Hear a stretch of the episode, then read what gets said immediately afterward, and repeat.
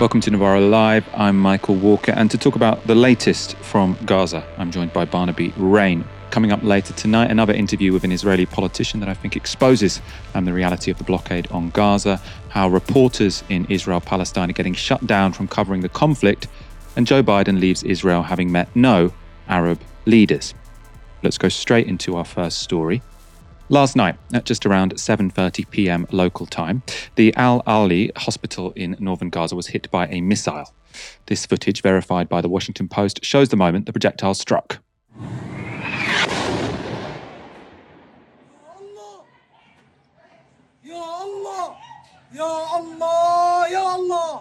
Gaza's health ministry has now said that 471 Palestinians were killed in the explosion, with at least 314 more wounded. Immediately following the event, doctors from the hospital gave a press conference surrounded by the bodies of the dead. This was Ghassan Abu Sitta, a British Palestinian surgeon volunteering in Gaza for Médecins Sans Frontières. In the evening, after we finished one of the surgeries, we heard a missile screech following by a huge explosion. As a result of the explosion, part of the ceiling of the operating room fell as I moved towards the outside of the operating room and uh, towards the emergency department, we could see bodies of children piled up, both dead, not moving, and wounded. There were several who had been amputated.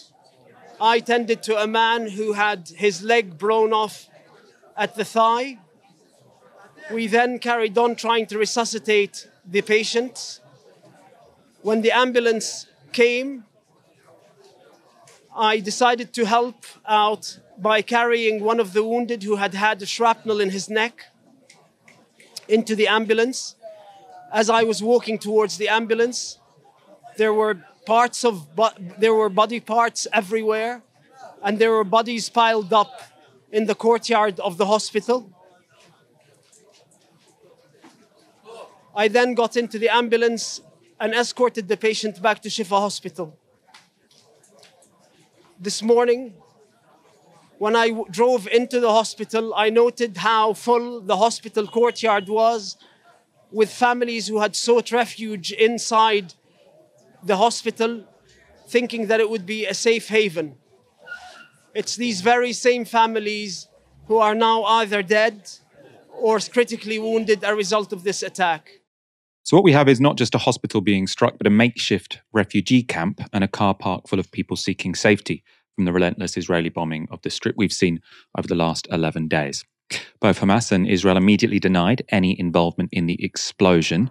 For their part, Palestinian authorities said it was caused by an Israeli airstrike. That was in accordance with the explanation offered by the Christian organization based in Jerusalem who run the hospital and the international NGO Médecins Sans Frontières who tweeted this we are horrified by the recent Israeli bombing of Ahli Arab Hospital, Gaza City, which was treating patients and hosting displaced Gazans. Hundreds of people have reportedly been killed. This is a massacre. It is absolutely unacceptable. But the Israelis said the blast was caused by a failed rocket launched by the militant group Islamic Jihad. We'll look at those claims in a moment. First, though, this was one BBC journalist's immediate perspective from the ground. The Israeli military has been contacted uh, for comment, and they have said that they are investigating. But, uh, you know, it is hard to see what else this could be, really, given the size of the explosion, other than an Israeli airstrike or several airstrikes. Uh, because, you know, when we've seen rockets being fired out of Gaza, uh, we never see uh, explosions of that scale. We might see uh, half a dozen, maybe a few more people being killed in such rocket attacks but we've never seen anything uh, on the scale of the sort of explosion on the video I was watching earlier, uh, which, as you say, is still to be verified. Let's move on to Israel's explanations. First, following the explosion, Israel's official Twitter account posted this video purporting to show the strike recorded by the IDF. They said the clip shows a quote, enemy rocket barrage fired from inside Gaza City at, according to the timestamps, 7.59 p.m. The account then went on to say, quote, the Islamic Jihad terrorist organization is responsible for the failed shooting that hit the hospital. The only problem with that piece of evidence it was filmed at least 30 minutes after the hospital explosion. That tweet was later deleted and then reposted without the attached video. Also deleting tweets was Hanania Naftali, who works in Israel's digital warfare unit and is a media advisor to Prime Minister Netanyahu. He initially posted this on Twitter. Breaking Israeli Air Force struck a Hamas terrorist base inside a hospital in Gaza. A multiple number of terrorists are dead. It's heartbreaking that Hamas is launching rockets from hospitals, mosques, schools, and using civilians as human shields. And then he's got this hashtag Hamas is ISIS. Now, that tweet was quickly replaced with this the mysterious explosion in Gaza. Hamas blames Israel for this. I believe it is either a failed rocket that hit the hospital or something that was done on purpose in order to get international support. So a, a real U-turn there on his perspective. Um, and that tweet was then followed up by this one. Earlier today, I shared a report that was published on Reuters about the bombing at the hospital in Gaza, which falsely stated Israel struck the hospital. I mistakenly shared this information in a since deleted post in which I referenced Hamas's routine use of hospitals to store weapons caches and conduct terrorist activity. I apologize for this error, as the IDF does not bomb hospitals. I assume Israel was targeting one of the Hamas bases in Gaza. It is known that Hamas is using civilians as human shields. It is a war crime and a crime against humanity. This should be the focus. The IDF has now provided more information, which they say is evidence that the explosion was caused by a failed missile launched by Hamas or Palestinian Islamic Jihad. This morning, they released a recording apparently between two Hamas fighters. In the recording, you'll hear reference to the Al Mamdani Hospital, another name for the Al Ahli Hospital that was struck.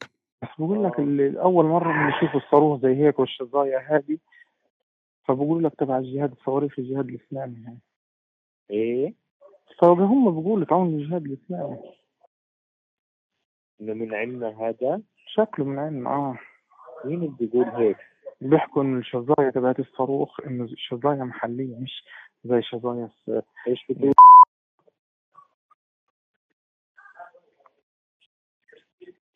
سبحان الله من عندنا ما لقاش غيرين بجرثومية عاد. هذول تلاقيهم من المقبرة الورا دي فلت حط محط فيهم. إيش إيه؟ بتلاقيهم طالعين من المقبرة اللي ورا المستشفى المعمداني دي اللي هو فسة ونزل عندهم. هو في مقبرة وراه اه المعمداني يقول لك عند الساحة بالضبط هي وين لما تدخل على الساحة؟ أول ما تدخل على الساحة تدخلش على البلد على إيدك اليمين في مستشفى المعمداني اه عرفتها Remember, Israel just failed to foresee the deadliest attack on its territory since its foundation. Um, so I'm not sure how much faith I have that they would be able to immediately find a phone call between two militants admitting their guilt for a crime Israel has been widely accused of, of committing. So I take that with an absolute pinch of salt. Obviously, very, very easy to fake. And independent experts seem to agree. Alex Thomson is chief correspondent at Channel 4 News.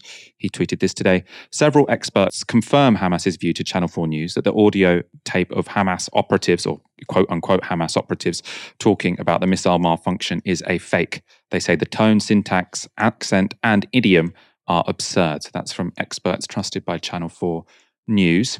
I suppose one reason not to trust it is because Israel has a long record of lying to cover its back. In May last year, Palestinian American journalist Shireen Abu Akleh was shot in the head while covering an Israeli military raid on the Jenin refugee camp in the occupied West Bank. That was despite very clearly wearing a press flak jacket and helmet. Now, Israel initially denied responsibility for the killing, blaming Hamas instead.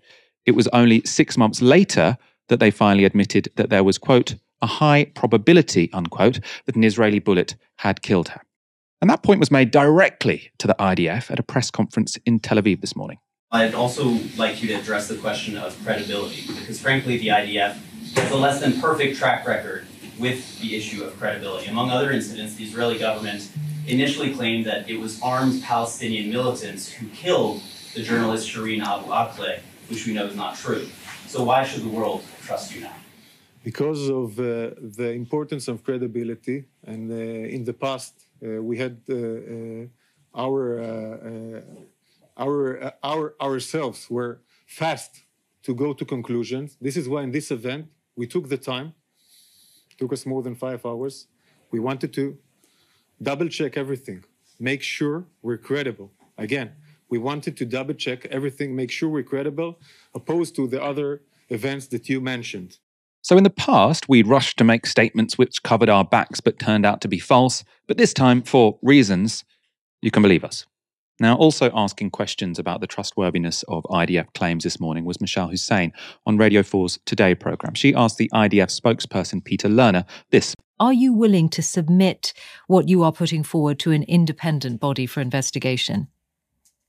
I mean, that's a ridiculous question to begin with. I would say just pointing out that when Hamas says something, no no uh, in, uh, evidence is required. You quote them endlessly, and and and they are repeated, and and they bring out the people. But when Israel comes forward, says something, uh, you ask where's the evidence. When we present the evidence, no, I know you've say, put the evidence oh, forward. You've, you've, you've put, you've put the evidence. The evidence say, will, will, will an independent force look at it? Now we are a serious military. We take our business extremely serious.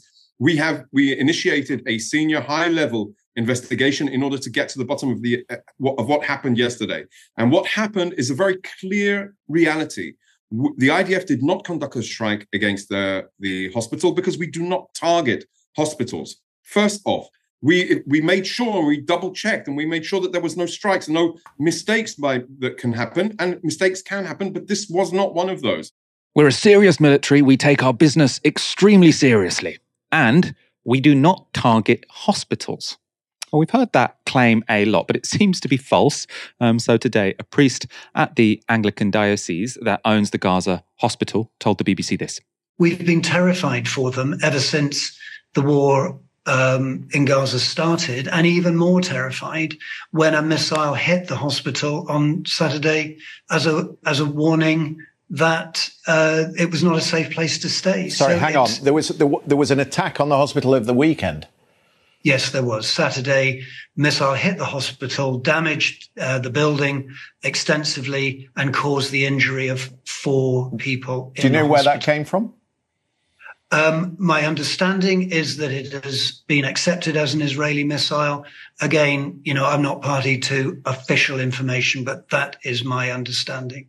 Israel has also been alerting other hospitals to evacuate at short notice. Last week, Médecins Sans Frontières posted this. Breaking Israel has given Al Awda Hospital just two hours to evacuate. Our staff are still treating patients.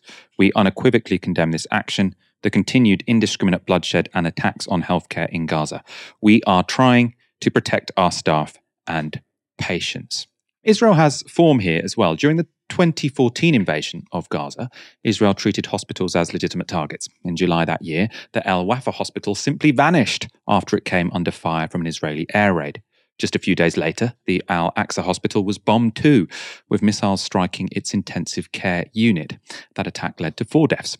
So, Israel has a history of bombing hospitals. Israel has bombed the Al Ahli hospital just this week, and Israel also has a long record of lying about the atrocities it commits. So, don't necessarily take their defenses at face value. There are, however, some reasons to question um, the nature of the explosion at the Al Ahli hospital and whether it was caused by an Israeli airstrike. This is a photo from this morning showing the aftermath of the explosion. You can see lots of burnt out cars, but there is neither the kind of large crater or building damage one would expect from a standard Israeli airstrike. You will have seen those. Um, many videos of those. They bring down buildings in, in a couple of seconds. This is a close up of what the impact site looks like. As you can see, there's a crater, but it's not what you'd expect from a traditional Israeli airstrike.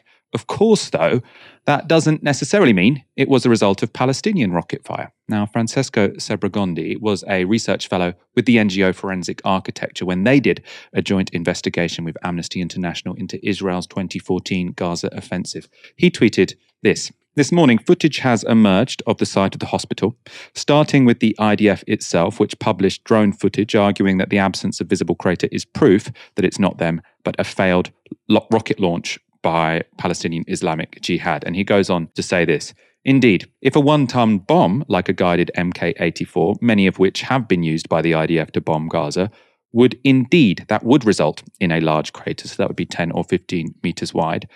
Otherwise, though, other missiles, such as a drone fired Spike, for example, also used by the IDF, would not leave a considerable crater. So he's saying, yes, he accepts this idea that it's not the something, it's, you know, it's not one of these sort of ton, uh, one of these bombs that weighs a ton from the Israeli Air Force that we've seen used in, in, in Gaza so many times over the past week, but it could be another weapon from Israel, which we know they have used in previous wars as well. Um, so up in the air. Nonetheless, US President Joe Biden has made up his mind. Speaking in Tel Aviv today, he said this.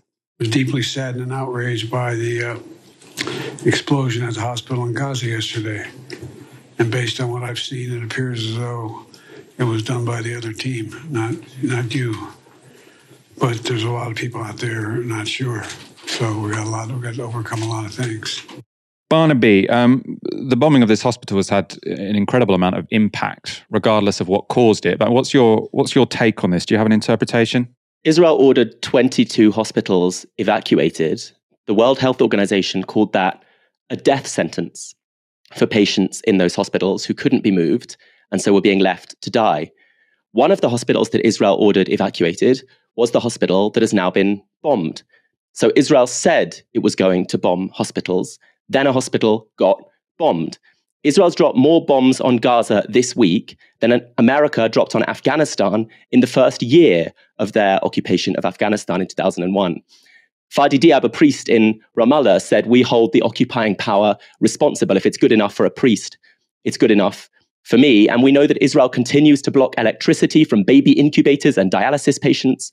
We know that Israel continues to block water from surgeons and elderly people. I mean, people in Gaza don't have access to clean water, food from survivors. And we know that Israel bombs roads after it tells people to flee along those roads. We also know that on October the 14th, Israel targeted ambulances. And we know that before this bombing, Israel had already killed 28 medical staff in Gaza. We know too, as you said, that part of the Israeli playbook is to lie about the attacks, the murders. It doesn't please me to say this.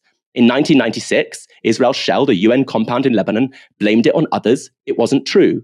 In 2006, Israel murdered an entire family on a beach in Gaza. The IDF had a quick investigation that, uh, uh, that said the IDF wasn't responsible. It wasn't true. In 2014, Mark Regev, we've seen him again on our TV screens recently, claimed that UNRWA sites, that's UN Refugee and Works Agency sites, were used to launch missiles. The UN investigated, it wasn't true. Last year, Israeli forces murdered Palestinian journalist Shireen Abu blamed Palestinians it wasn't true. Journalists can't really investigate what's going on in Gaza because even the Washington Post, which is not, I tell you, a friend of the Palestinian people, says it is, quote, becoming impossible to report from Gaza under the conditions of siege and bombardment that Israel has established. So part of what concerns me here, looking at the Western media, because this whole brutal siege and bombardment campaign by Israel has been an object lesson in the racism that structures everything in our media ecosystem. It has been quite well, I want to say extraordinary, but uh, I haven't even been that surprised to watch uh, Western journalists rush to report an old blood libel, to rush to report that 40 babies were beheaded bloodthirsty, savage Palestinians, even though it later turned out there wasn't much evidence for it. Completely ignore, by the way, Hamas's accounts of what happened in their attack and just report the Israeli accounts.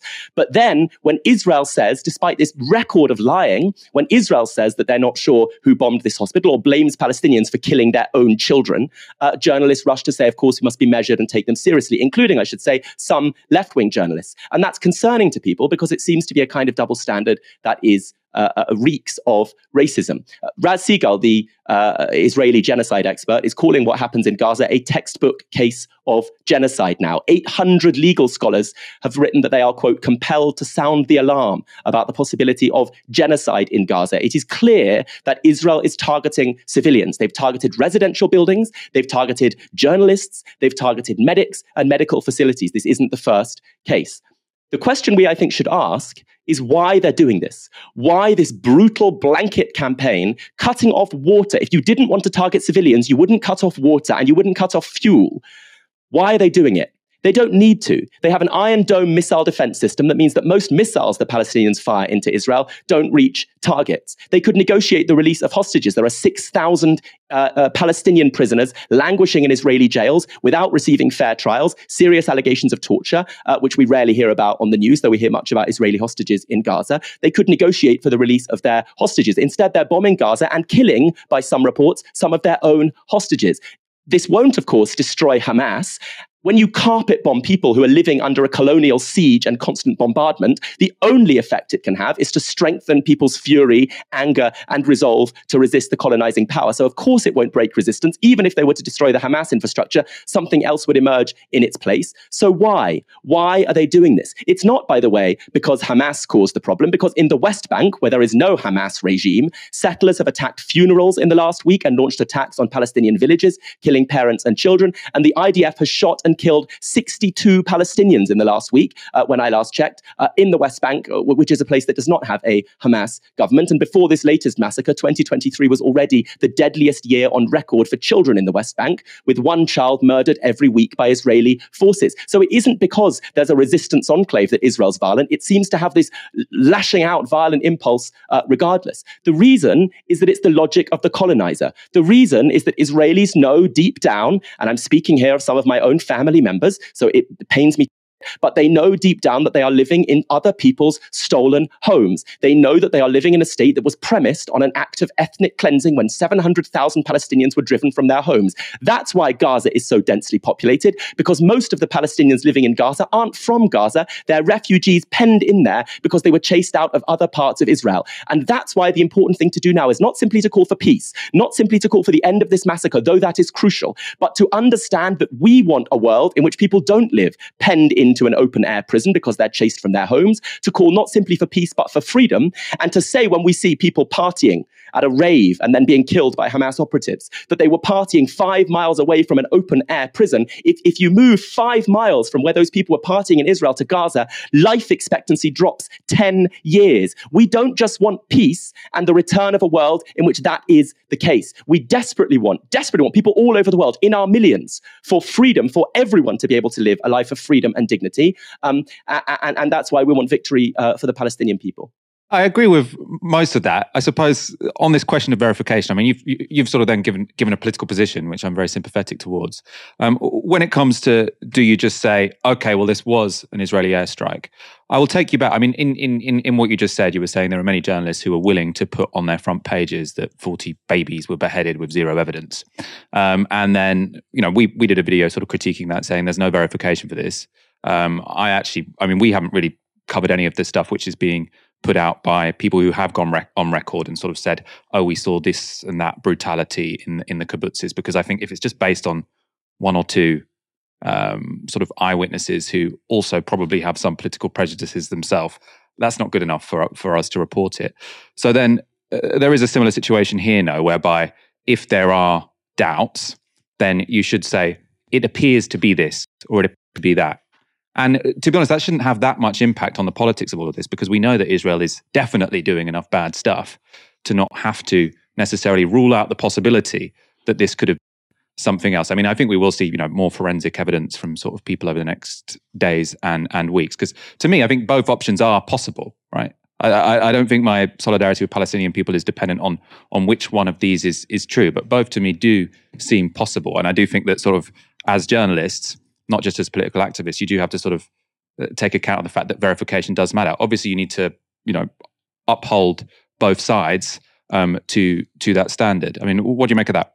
I think you should think about the context of the last week and a half in which we have witnessed the insidious dehumanization of the Palestinian people. They beheaded 40 babies, they blew up their own hospital, and they have been compared, including by some commentators on the British left, to Nazis and pogromists. Um, who are you talking about here? Of, on the, well, who, who, well uh, if you want names, uh, Paul Mason uh, says that, compares Palestinians uh, breaking out of a cage um, and and entering Israel uh, as part of a guerrilla war when they've been left with no negotiations process, no uh, precise weapons guided missile technology. He compares them to carrying out pogroms, which is an insult both to Palestinians in a cage and to my ancestors who were genuine victims of pogroms and weren't colonial settlers who'd stolen people's land. Um, I saw Owen Jones saying, if we really want to name names. I saw Owen Jones saying, talking about the Hamas attack as the most Jews dying since the Holocaust. Again, deeply, deeply insulting both to Palestinians and to those who were murdered in the Holocaust. So that kind of dehumanization functions to legitimate the massacre of people because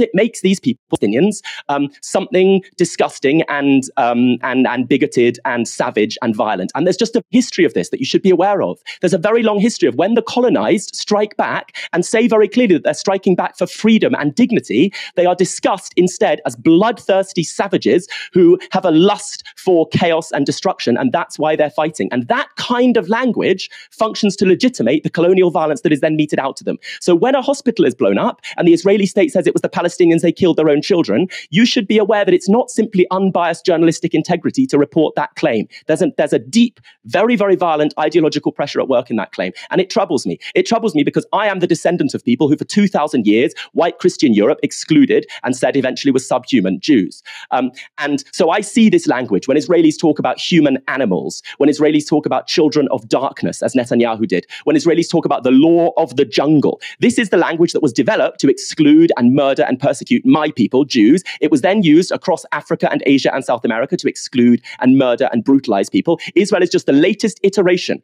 of violent colonial Western power. It's no surprise that America and Britain support it. They developed that kind of racist language, and they're still drowning thousands of people every year in the Mediterranean. So that's the kind of racist world order we live in, and that's the kind of racist world order that allows Israeli politicians to be blasé about the claim that Palestinians kill their own children. I just feel like you're conflating quite a lot of things there. So you're conflating sort of the Palestinian government, call, sorry, not the Israeli government calling Palestinians children. And I mean, I, I wouldn't use this sort of Holocaust comparison, but I suppose what people were talking about there and what I assume Owen was talking about there is, is why people are upset about this, why, why people would be upset by a lot of civilians getting killed in Israel. You know, even though you say yeah, well, there, there, there, was some well, unfairness to the fact that people can party next to the Gaza wall, but still, I think people should, you know, put forward some sympathy to people who are just going to a party and the parents of those people who are just going to a party. And I suppose I'm, I'm, I'm not sure if you're almost disagreeing with that. Well, I don't think that any dying is ever a good thing. I think that anyone dying is a tragedy.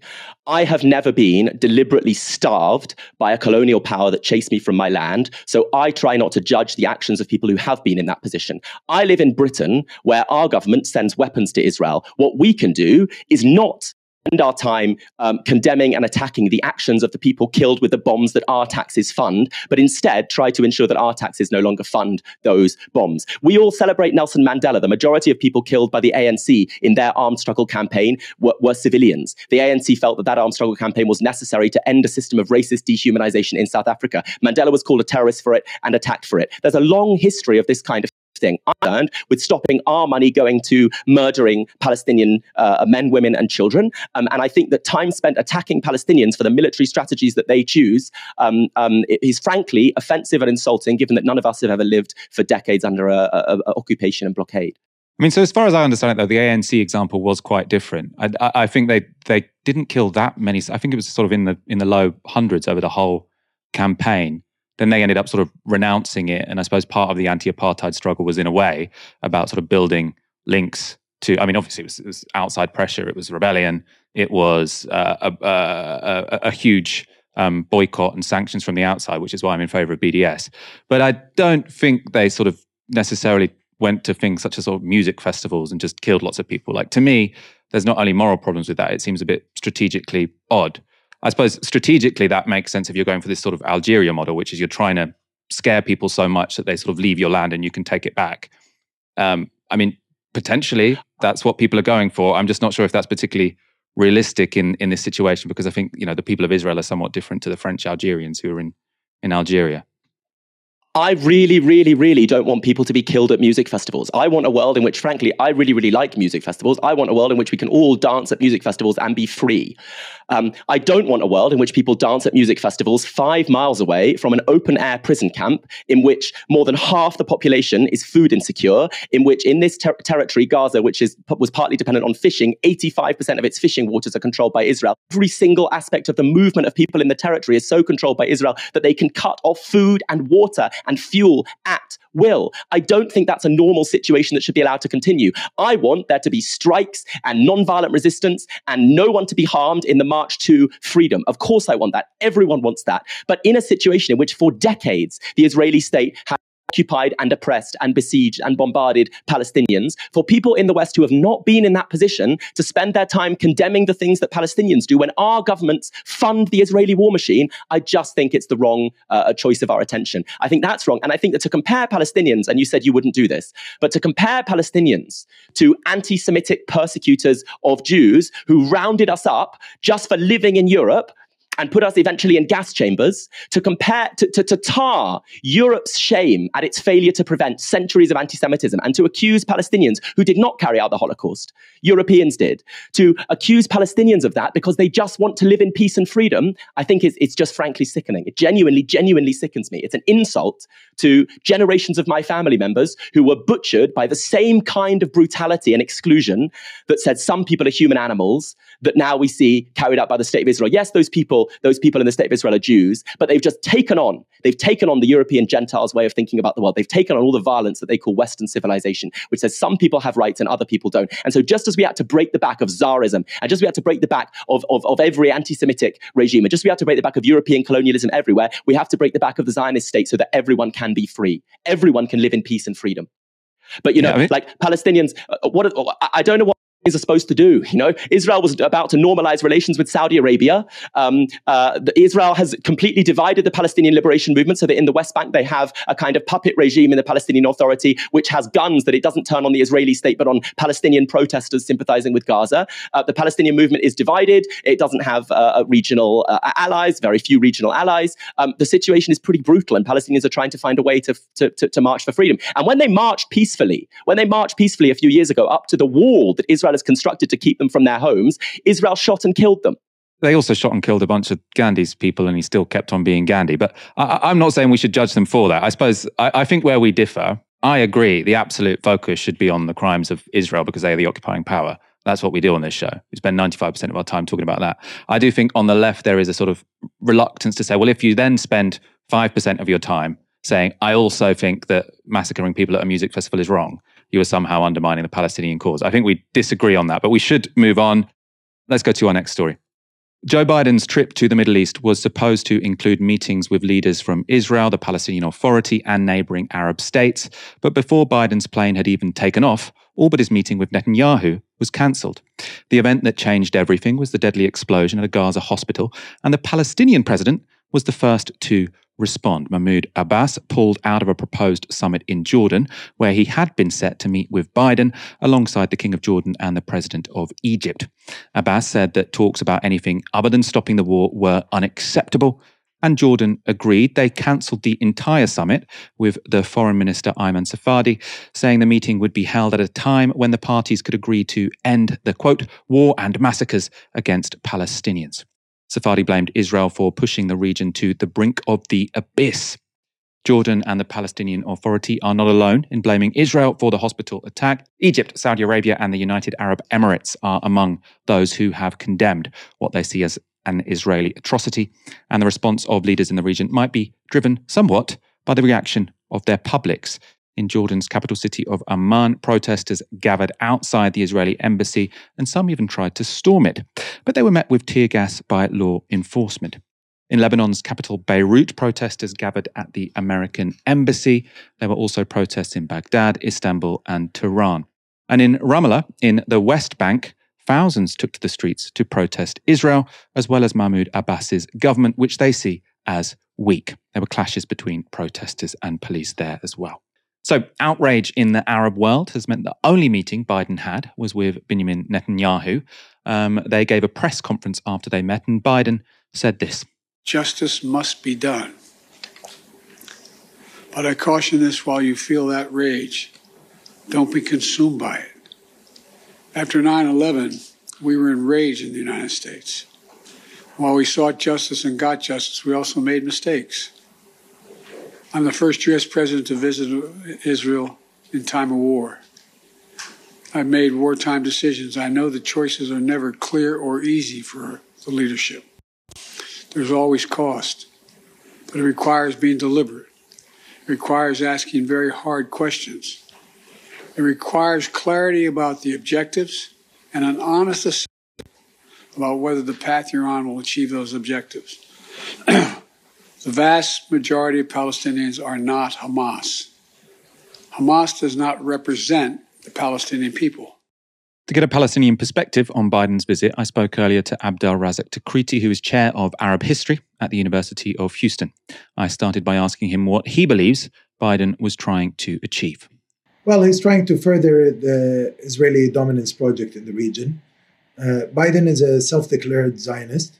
He's a huge supporter of the Israeli uh, government uh, as it uh, seeks to uh, continue its project to marginalize Palestinians in the occupied territories and to expand its rule there the argument that he would make, or sort of that his his advisors would make, is is that what he's trying to do is is, is restrain Israel to some degree to say yes, you know, you have the right to, to, to defend yourself, but please less war crimes because then it's embarrassing for the United States to support you.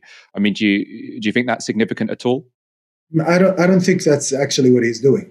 I think what is going on is uh, in the Biden doctrine uh, for the Middle East as a whole has been to try to integrate uh, the Israeli state into uh, the region through uh, bypassing Palestinians and getting normalization deals with major Arab powers, especially Saudi Arabia. Uh, and what that means then is a perpetuation of conditions that have been described by Human Rights Watch uh, by Amnesty International and by Israel's leading uh, uh, human rights organization, B'Tselem, as apartheid. So he is essentially entrenching the apartheid system. And I want to focus on the structural dimension here, because all too often in the news media that, you listen to, uh, they focus on uh, just events without giving them context, which means we lose meaning. Without context, there is no meaning. You think that context has to be occupation and apartheid, presumably. So you don't think it matters too much whether or not Abbas and, and Jordan and Egypt cancel a meeting with Biden. You think this is all window dressing to sort of a, a fundamental reality which is which is going on. If you were talking about apartheid South Africa, uh, you would definitely uh, talk about it in terms of apartheid, and the and the news media would have talked about it in terms of the actual structural process that uh, uh goes on there. So, yes, it would be silly to talk about Palestine without talking about the realities that confront the Palestinian people. Palestinian people are dispossessed. All of the uh, areas that the Israeli state are built in now are owned by Palestinian people. It's stolen land. This is literally owned by Palestinian people. Okay, uh, it is a settler colonial state.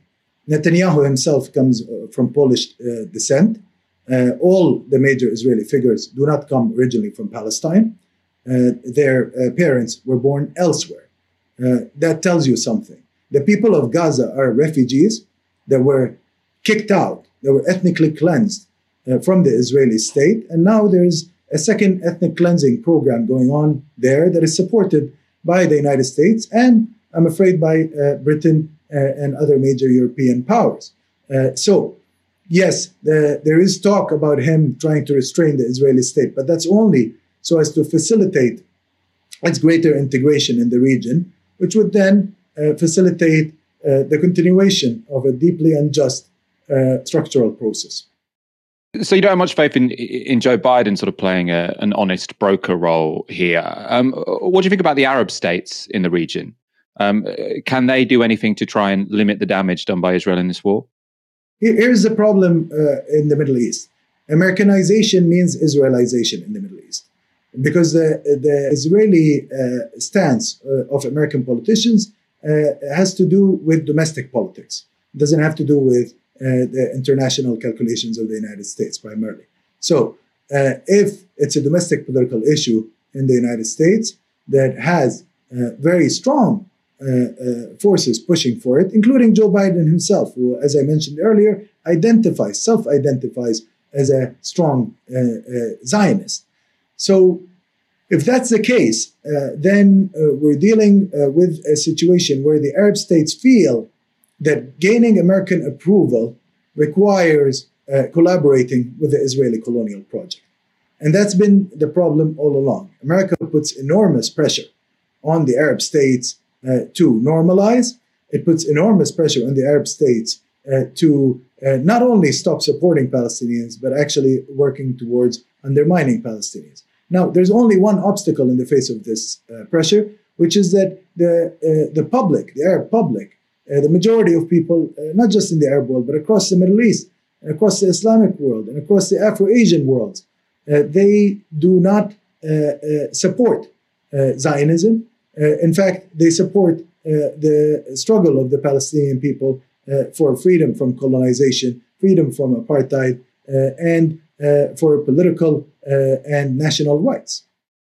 One uncertainty I have in sort of the way this is, or you're discussing this, is you're making this clear distinction between people who are Zionists and people who who aren't Zionists. And I suppose in terms of end state, some people want a two state solution, some people want a one state solution.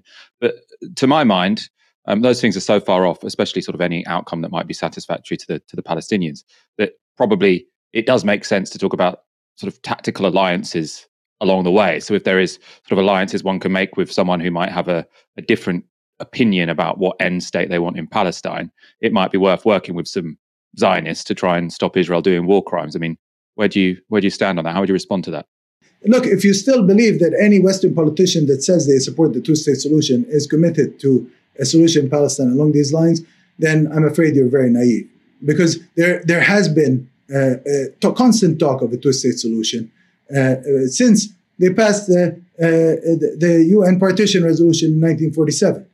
And in fact, the only state solution they have been supporting in reality, on the ground, militarily, diplomatically, and financially, is the Israeli state solution, which is the solution of Jewish dominance in Palestine over the Palestinian Arab inhabitants. This is actually what has happening, what is happening on the ground. So you might tell me there are politicians that support this. Yeah, sure. I mean, all, almost all Western politicians speak of uh, a two-state solution. But in reality, that is that is not what they're implementing. So when you're supporting the Israeli state, you're actually undermining all solutions uh, in the, in this in this uh, uh, um, in this part of the world. Secondly, I have a problem with uh, talking about structural processes in line of solutions uh, because it, you're you're you're not actually presenting what the problem uh, on the ground is and at the same time, you keep on talking about wanting to, to solve it. You can't solve a problem without actually diagnosing it and diagnosing it correctly. That was Abdel Razak Takriti speaking to me earlier today. Um, I want to go to a piece in the FT. So, the Financial Times has an interesting piece out today. So, it's about how the West's unquestioning support for Israel's siege and bombardment of Gaza is undermining support for Ukraine from countries in the developing world. Now, this was a particularly interesting passage from the piece. In the first days after Hamas's assault, some Western diplomats worried that the US was given carte blanche to Israel to attack Gaza with full force.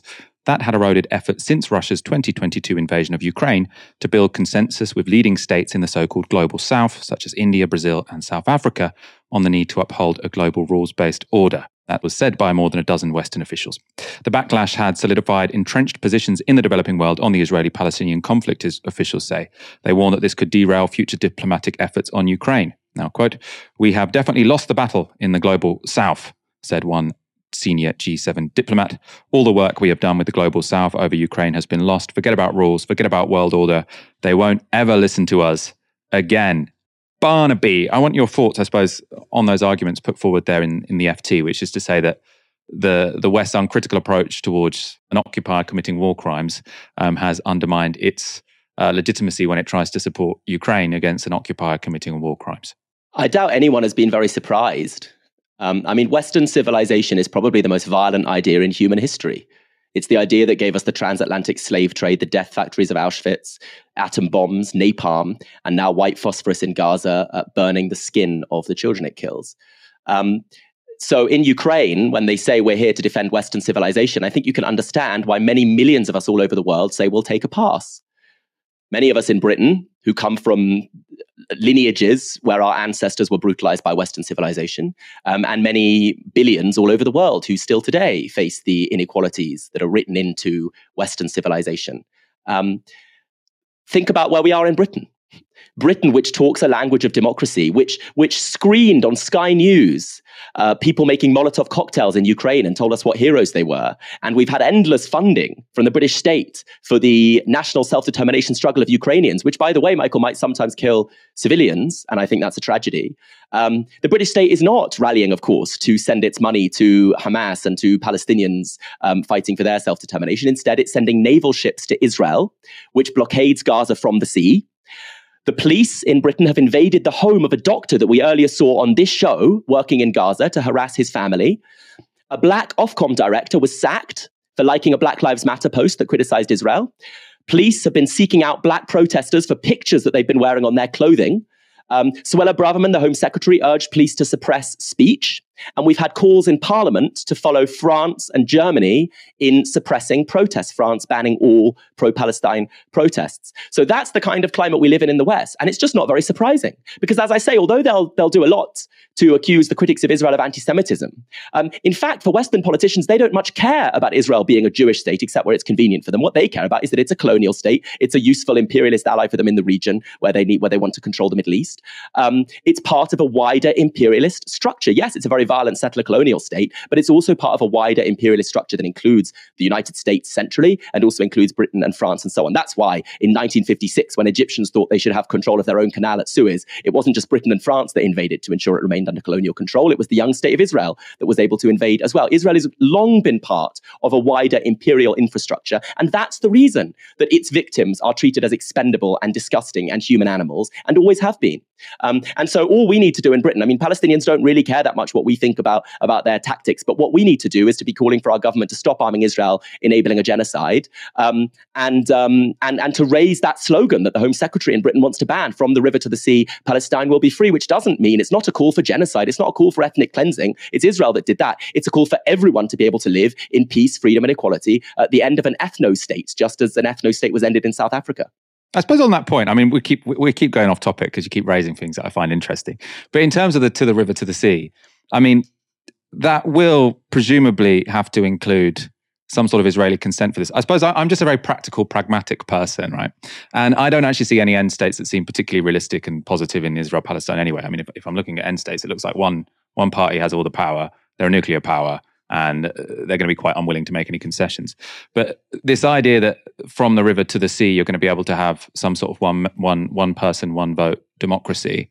Um, I don't know why the Israelis would accept that, and they've got so many, you know, cards in their hands. And then I would say also that you know probably the actions like this from Hamas are probably going to make that even less likely, right? Because you want to presumably you want to build some sort of coalition between um, Palestinians and Jewish Israelis to try and make a, a one state seem a little bit more attractive. And I would say this kind of thing probably takes people a step back. Michael, in South Africa, the white South Africans did not want to give up the highest standard of living in the world. They didn't want to give up their swimming pools and their maids. Um, and so it took a huge amount of international pressure, sanctions, boycotts, and struggle from black South Africans, a, a heroic freedom struggle that made the continuation of their lives um, very, very difficult. They lived by the end of apartheid in a, in a, in a pretty tough state of emergency. Um, so that's the choice. You know, Israel has systematically removed every possibility of Palestinian progress towards freedom. To weaken the secular PLO, they funded and supported Hamas. When PA negotiated off uh, huge concessions, we know from the leaked Palestine papers that Israel refused those, those huge concessionary offers that caused huge controversy in Palestine. Israel still refused them. So here's the choice. Here's the choice. You say you're a pragmatic person. Face it. Will the next generation of Palestinian children grow up in Gaza under siege? Will they grow up in the West Bank under military occupation? Should Palestinian parents simply accept that it is the future of their children and their children's children forever to live under the barrel of a rifle in their own homeland, a rifle that could kill them? Or should they try to struggle however they can by protests and strikes and marches and boycotts and sanctions and any kind of resistance for the things that you and I would consider basic and that I want everyone in the world to have and that the Israeli population doesn't want Palestinians to have. The vast, vast majority of the Israeli population has no interest in Palestinians living in freedom because they know that they're a settler colony and they live in stolen homes. Um, but uh, we, if we don't want a world where ice cream trucks are now being used to store bodies, um, uh, uh, uh it's you're right that there are very very few options and it's very very tough. But I, I, think it's it's it's living in la la land to think that there can be lots of nice coexistence initiatives because the vast majority of the Israeli population has shown they have no interest even in a two state solution, and let alone in you ask an Israeli, would you be willing to pick up a gun to keep out a Palestinian family returning to the home you took from them? Most of them are going to say yes. So it's going to take a huge change in the situation. But the hopeful thing is that colonizers have been defeated all over the world, in Algeria, in Mozambique, in Vietnam, and in South Africa. But it takes enormous struggle, and we have to show solidarity uh, with that struggle, and we have to pressure our own government to stop supporting the colonizer. I mean, the difference here is kind of the numbers, right? So, you know, if you're looking at South Africa, you had a really small white minority and a huge black majority. If you're looking at Israel Palestine, you've got essentially the same number of, of Jews as Arabs. So the, the Palestinians uh, sort of broken up across the various uh, territories, so across the West Bank, Gaza, and, and Israel. But there's about 7 million Palestinians, about 7 million Israeli Jews. So it just, again, the, the, the analogy to um, Algeria, which lots of people, you know, on your wing of the left use. It just doesn't seem uh, like I, I can't see this playing out like that. Since 1948, in which 700,000 people were ethnically cleansed, we have had the construction of an ethno state. So you have a choice. Are you okay with that ethno state or do you want it to end? I want it to end because I want everyone to live in freedom. Actually, I tell you very selfishly as well, I, I want I, I don't want Jews to be colonizers and occupiers, which has I think killed and, and destroyed the soul of my people. So I have my own reasons. But it's also because I want everyone to live in, in freedom. So if you want that, you're absolutely right. The numbers make it very hard. Look, in the United States, where there was a huge and militant struggle against white supremacy, not yet over, but it made lots of progress. It was also true that actually the whites were in, were in greater numbers numbers um, in in southern states than than the than the black population that they had enslaved and oppressed. But nonetheless, you know, Nat Turner led a slave rebellion in which again they killed lots of civilians, um, and then there was lots of nonviolent action as well, and there was a huge campaign to try to uh, to try to end that racist status quo of, of slavery and then Jim Crow. Um, so even when the numbers are against you, um, you you face a choice. Are you going to accept a life of endless subjugation? Because as you say, that's what the Israeli population wants. I mean, just look at how they vote in elections. The number of Israelis who vote for political parties that are committed to any kind of serious peace process let alone the right of return for Palestinian refugees, is so minuscule. I mean, we're talking parties like Hadash. Um, uh, overwhelmingly, it's Palestinian citizens of Israel who vote for them. So the vast majority of Israelis vote for parties that want to consolidate a status quo in which they're living on stolen land and partying next to an open air prison. Um, I, I, agree that makes progress extremely difficult. But it's for that reason, Michael, that I think what we can do in the West is just lobby our governments to remove the kind of support that Israel relies on. Because Israel relies on an iron dome to defend itself from rockets that is funded by the United States. Israel stands because it is supported by the United States and by other Western imperial powers. So we can hand wring about how difficult it is to get to Palestinian freedom. I think we shouldn't therefore spend time condemning Palestinians, but we can hand wring about their difficulty. There's real stuff we can do. And the real stuff we can do is pressure our governments to stop supporting Israel because Israel relies on that support. And if Israel was placed under sanctions by, the by governments around the world, they would be in serious trouble and would be forced to the kind of serious negotiations, not the negotiations we've seen in the past, but the kind of serious negotiations in which they talk about ending their position of colonial supremacy Palestinians' freedom. It's, it's completely conceivable. There is enough room in that land for everyone to live in peace and freedom. There really is. The Israeli state has no interest in it. The Israeli public has no interest in it. And so they and so we have to do what we can to put to put them in a kind of pressured situation in which they are pushed to give people not to give other people supremacy over them. You know, the white South Africans always used to say, if we give up our supremacy, they'll murder us in our beds. Um, uh, no, that's that's not what anyone wants. Whatever, what we want is for everyone to live in peace and freedom it's quite abstract. I suppose. I mean, where I stand on this is that all of these things are so far off. You might as well just, you know, I, I think a, a, coalition can be built fairly easily for Israel to follow international law, for us not to fund them with arms, and for us to boycott them, whether or not that's to to end apartheid to get to a two state, or whether or not to end apartheid to get to a one state. So I don't think these should be dividing lines. And obviously, we spend you know ninety five percent of the time on this show talking about the Israeli government. The reason I just keep picking this up is because I feel like you're making dividing lines between people who might have a more two state or reformist end and people who might have a, a one state end when I think probably we we don't really need that to be a dividing line. My opposition to the two state solution, as it's called, is, is twofold. Um, firstly, that if it means an Israeli state existing in any part of historic Palestine, it means that those who are ethnically cleansed do not get to return to their homes. And secondly, that it is a utopian lie. A two state solution is the thing that is spun out by Israel's international supporters all over the world constantly to justify their continued funding for the one state apartheid reality from the river to the sea. You just saw it today. Joe Biden arrived to talk to Bibi Netanyahu and said in passing, of course, I support a two state solution, while continuing to fund the state, Israel, which has made absolutely clear that it has no interest in a two state solution. At every election, the parties that win the election Israel make very clear that they will not countenance a two state solution. That's why they're not even engaging in the farce of peace talks anymore. Um, so the Israeli state has no interest in a two state solution, but it's become an alibi that its global supporters use to shove money at Israel and say, well, of course, we want peace, and these dangerous, fanatical Palestinians don't. The reason Palestinians are troubled by the language of a two state solution is because Gaza is so densely populated because it's stuffed full of people who want to return to the villages they were ethnically cleansed from. That's why Palestinians find talk of a two state solution disturbing. The reason the rest of the world now finds it slightly um, uh, tiresome is that it's been it's become clear that it's an alibi and not a real solution at all the Palestinian Authority did agree to a two-state solution. I mean, I suppose where I'd respond to that, and we should we should go on to our next story. But I totally agree with you that the language Israel understands is force, right? Uh, the language most states understand is force. So there's no point in trying to persuade Israel to do anything. What we need to be doing is sanctioning Israel, boycotting Israel. You need to put them under the same kind of pressure that you know the whites in South Africa were put under. But uh, that pressure can be applied to get to a number of end states, which are both to one degree or, or other sort of more or less acceptable. So I'm not sure like the maximalist position is always sort of necessarily should be the dividing line. Next story. Western leaders are giving Israel carte blanche to commit war crimes, as are much of the press. One journalist who isn't, though, is Marc Lamont Hill. On Al Jazeera, he challenged former Israeli Deputy Foreign Minister Danny Ayalon. Secretary General of the UN, Antonio Guterres, said that he was deeply distressed by Israel's, Israel's announcement of a siege on the Gaza Strip. He said that the humanitarian situation, quote, will only deteriorate exponentially and that crucial life saving supplies, including fuel, food, and water, must be allowed into Gaza. So the UN is saying you must do this. You are saying you're not going to do this. Um, how do you? No, we're not. We're not saying that. He's saying do it. What he's saying doing it immediately. What I'm saying is what, you, what you're doing. No, no. He's saying doing it, doing Okay. doing it immediately. I yeah. I got you. I'll tell you exactly what we're saying. I'm saying we will do everything for the Gazan people.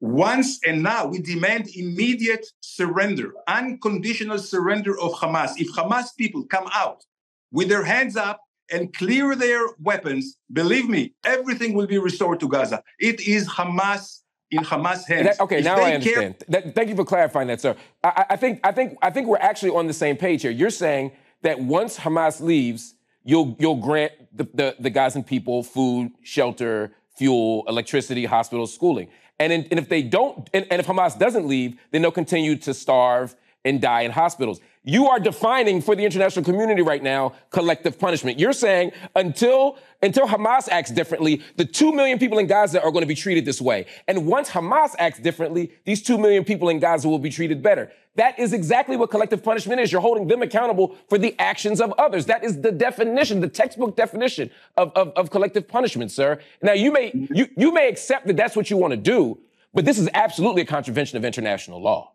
Such a good interview. And I suppose, you know, the reason I think that was so powerful is because he's not just speaking to some, I mean, he is speaking to some extremist Israeli politician. Obviously, he was in the government, so he's the mainstream of Israeli politics. But he's not just speaking to, you know, someone who is alien to us in the UK, because we've been seeing all of our governments, all of our politicians, our government, tweeting that anything that happens in Gaza is Hamas's fault. Which is essentially what that Israeli politician was saying there, right? Oh yes, we are we are going to do a siege, we are going to bomb them, but they could stop it all if they released the hostages. Now, that is collective punishment, but that's what James Cleverly, it's what Keir Starmer was saying for quite a while. Also, by the way, it is worth noting Hamas have said they will release the hostages if um, Israel stops bombarding them and they release some of their prisoners who are held without trial. So they essentially are hostages as well, to be honest. Let's look at how Ayalon responded. No, had we had no, if we had we pushed them into the wall, we're not pushing them to the wall. We want to open a humanitarian corridor so they can leave. But if Hamas, So that who can leave? Hamas- So that who can leave? Citizens? Mm. You're saying civilians can leave, but only through the Rafah border, correct? At this point, yes. So they can't because come. where else? Your country. they can come into Israel. I'm telling you one more thing I want to say. uh, No, no, but, but I want say. you to. I want you to address that point. Don't just smile, sir. Respectfully, you're saying they, they you're, not- you're making a corridor. They can go to. They can go to Egypt. You're bombing them. You say you want to save them, but you, they can't come in. I, first of all, I'm not smiling. I'm crying in my heart. I'm crying in my heart for all the butchery of thousands of Israelis. Why do you think the world is with us? Why do you think the world is wise? All the international media was there. So don't ta- talk to me about collective punishment. Don't talk to me about humanitarian. These are new rules of the game. Well, the world isn't with Israel, right? The West is with Israel, or at least the governments of the West are with Israel. And much of the global South is with Palestine because they recognize that this is a colonizer with an occupier, with, or an occupier with an occupied people, right? So this idea the world is with Israel is just factually untrue. Some very powerful countries are with Israel, but the world is not. Barnaby, I, I'm, I'm pretty sure Marc Lamont Hill got fired from CNN, didn't he, for saying, you know, something along the lines of "for the river to the sea." Um, it's good to see he's he's got a job where he can still be pretty powerful and persuasive in a host chair. Yeah, Marc Lamont Hill was fired from a mainstream American media organization for using a sentence which he clarified many times was a call for freedom, peace, and democracy for everybody. And that tells you just about all you need to know about uh, the Zionist state, uh, Israel, um, and about its international supporters. The most basic liberal demand, one person, one vote, is death to the Israeli state. Uh, it is an ethno state which relies, which which doesn't even recognize an Israeli um, nationality on people's ID cards. They're they're Jewish or Arab. Um, uh, it is a state constructed on the basis of um, having a Jewish demographic majority, and that's why they can't do the, what would seem like the obvious thing, which is say if we want to carpet bomb your homes, pretty criminal, um, and we're telling you that we want you to get out of those homes, and we've penned you into an open air prison, we'll open the cage door and let you come into uh, the fields that surround you in southern Israel. They won't do that because that would mean non-Jews arriving into a state that they want to retain as uh, ethnically Jewish majority. It couldn't be more racist. It is racist to its core. And so every Western politician who gives us lectures about their commitment to principles of diversity, who kneels, for God's sake, kneels to say that Black Lives Matter, and then funnels billions of dollars to support a state that is premised on one ethnic group owning and controlling land that they got by chasing another ethnic group from it no Western politician should ever be taken seriously when they talk about democracy and human rights and basic human equality while they're doing that. It's not very surprising. How do you think the USA came to exist? How do you think Canada and Australia and New Zealand and South Africa and all these states came to exist? Of course, it was through settler colonial ethnic cleansing. But that's the basis of this thing they call Western civilization. So when they walk around the world and lecture other people about human rights and Western civilization, that's what it is. It's that kind of violent domination. And that and, and Israelis, you know, settler colonists are always kind of a bit more honest. They're at the frontier against the savages as they see it. And they they see they see people in places like Britain as softies who don't have to fight against the savages and just just depend. You know, we're not drowning people in the Mediterranean. We we, we depend on European frontier states to do that for us. Um, uh, so they, they think we're living comfortable lives that depend on their violence, but they're open and honest about the kind of violent domination that sustains this thing called Western civilization. And that's what Israel is. Novara is only possible because of the support of our regular supporters. We do really, really appreciate these super chats, but Google does take a cut.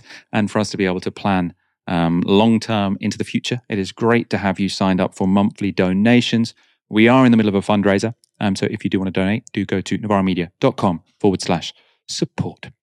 Next story. As Israel prepares to commit war crimes in Gaza, it doesn't want journalists watching.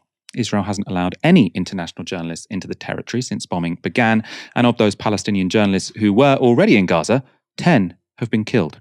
Four of those were killed alongside their entire families. Within Israel, journalists have also been harassed. They include a team of journalists from BBC Arabic who were assaulted and held at gunpoint by Israeli police in Tel Aviv, and a journalist from the Qatar based news station Al Arabi who was harassed by an Israeli security guard while broadcasting from the Israeli town of Ashdod.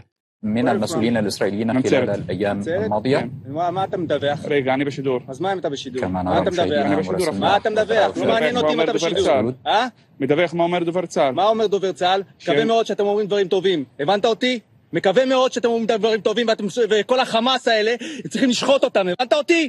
בסדר. הבנתי, כי אם אתם לא תדווחו את تهديد האמת, علني نرى אוי على ואבוי الشاشة לכם. مشاركته معنا على الهواء من أسدود ما الذي كان يقوله لك أحمد؟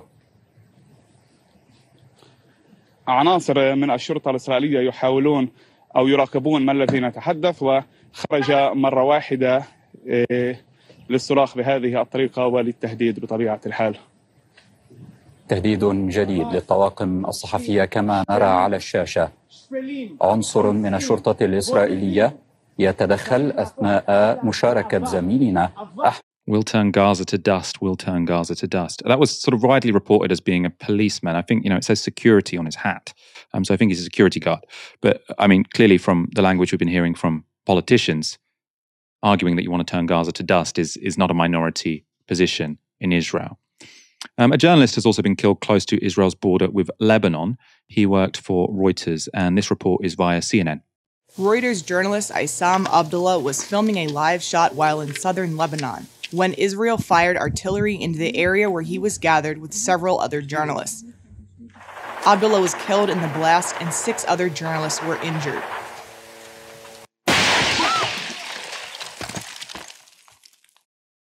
Reuters says they partially muted the live stream they published out of respect for colleagues involved. The journalists were wearing jackets clearly labeled press at the time of the attack. The Israel Defense Forces acknowledged firing artillery into Lebanon, but a spokesman did not admit it was an Israeli strike that took Abdullah's life, telling CNN that it was in response to an explosion near the security fence. completely appalling journalists being killed for doing their job. And I mean, I think one thing this really raises, right? So you, you hear all the time Israel are, are different, they don't target civilians. They've got these very high tech weapons, which means that everything can be very targeted. You know, if it's completely unavoidable, there might be some civilians that, that die if they've got to get this military target um, that happens to have civilians sort of living near it. Now, I don't buy that, but that's the argument they make, right? But here, they weren't near a military target, and they were all. Ju- there was a whole huddle of journalists, right, with with press written on them.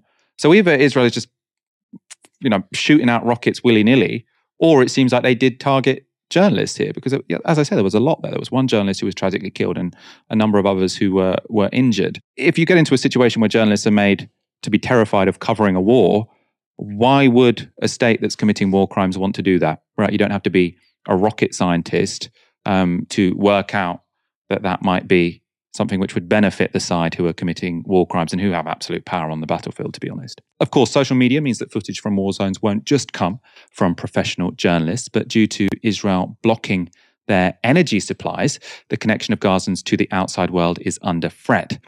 Marwa Fatafta is a policy analyst at the Palestinian think tank Al Shabaka. She told the Washington Post this People don't have enough electricity to charge up their devices. There are people who can't send SMS messages. Some telecommunications infrastructure has been damaged. It's becoming an information blackout. Barnaby, what do you make of this? Why might the Israelis not want journalists covering their war? Well, I think your question answers itself there, doesn't it, Michael? Israel relies on a binary between the civilized and the savage, which says that things that white men in suits do are always different from things that Arab men with rockets do. And the things that white men in suits do uh, are always uh, more to be trusted, which is why you see their accounts of their atrocities uh, get taken more seriously by the Western media than, than Palestinian accounts do. Um, and it's this strange thing, right, where where they'll they'll use the history of anti-Semitism and say we're the victims of European civilization, we're Jews, um, and then in fact use the fact that they have ceased to be in the European imagination Semites, Jews, outsiders, and have become um, representatives of whiteness, uh, people who can be trusted as good imperialist allies. Um, uh, they'll use that uh, to their advantage. The founding Zionists, uh, people like Theodore Herzl, were assimilationists who wanted uh, uh, uh, Jews to become less Jewish, and then realized in becoming Zionists that, the, that, that, what we really needed to do to become less Jewish was to have what all the other Europeans did, which was a nation state, ideally a colonial, imperial nation state. So Zionism is a project in in turning Jews into white Westerners, and as white Westerners, you get to murder people with impunity. It's what America does all over the world. It's what Britain's done all over the world for centuries, and now it's what Israel does. And what you don't want is journalists coming in to ask questions for them, journalists can sometimes be relied on to uh, have a lot of credulity and report what they want. Um, but while journalists can freely stand in the south of Israel and interview uh, uh, people whose family members were killed by Hamas rockets, um, uh, access to Gaza is much more difficult. Even when journalists can get to Gaza, there is this enormous inequality where, um, because the numbers of people killed are usually so unequal. I mean, part of Israel's ferocity in this in this attack is because for the first time there were a few days when more Israelis had been killed than Palestinians. But if you look at the graphs of, of, of numbers killed over the last 10, 20, 30, 40 years, it's always vastly disproportionately Palestinians killed meant much more than Israelis journalists will go and find the families of a, of a few of, of, the small numbers of Israelis murdered by Palestinians and, and will tell their stories of those individuals. And then we'll come to Gaza and just see a wall of death and destruction. And so Palestinians don't get the kind of individuality, the kind of personality that Israeli victims get because the scale is just so overwhelming that you don't hear about the lives that every child and baby and student and mother uh, lived or could have lived in Palestine. You just see these huge fields full of dead bodies. Uh, as I said earlier, ice cream trucks now uh, full of dead bodies. Um, whereas in Israel, when people are killed, they get personality because the numbers are smaller and they're reported on as individuals. So even when journalists can get there, the reporting is very unbalanced. Um, but of course, Israel doesn't want journalists to get there, just as in apartheid South Africa, they did everything they could to stop journalists reaching the townships and reporting on the scale of the violence that the state was committing. Barnaby, it's always an absolute pleasure having me on, even if you have left me a little bit exhausted. It's been a different show than usual, Michael, but these are extraordinary times. And, um, you know, we, we still agree that your rent is too high. So we agree on some things, Michael. We probably disagree on how to change it, though. Anyway, um, thanks to all of you for tuning in. This show is back tomorrow from 6 p.m. For now, you've been watching Novara Media. Good night. This broadcast is brought to you by Novara Media. Go to novaramedia.com slash support.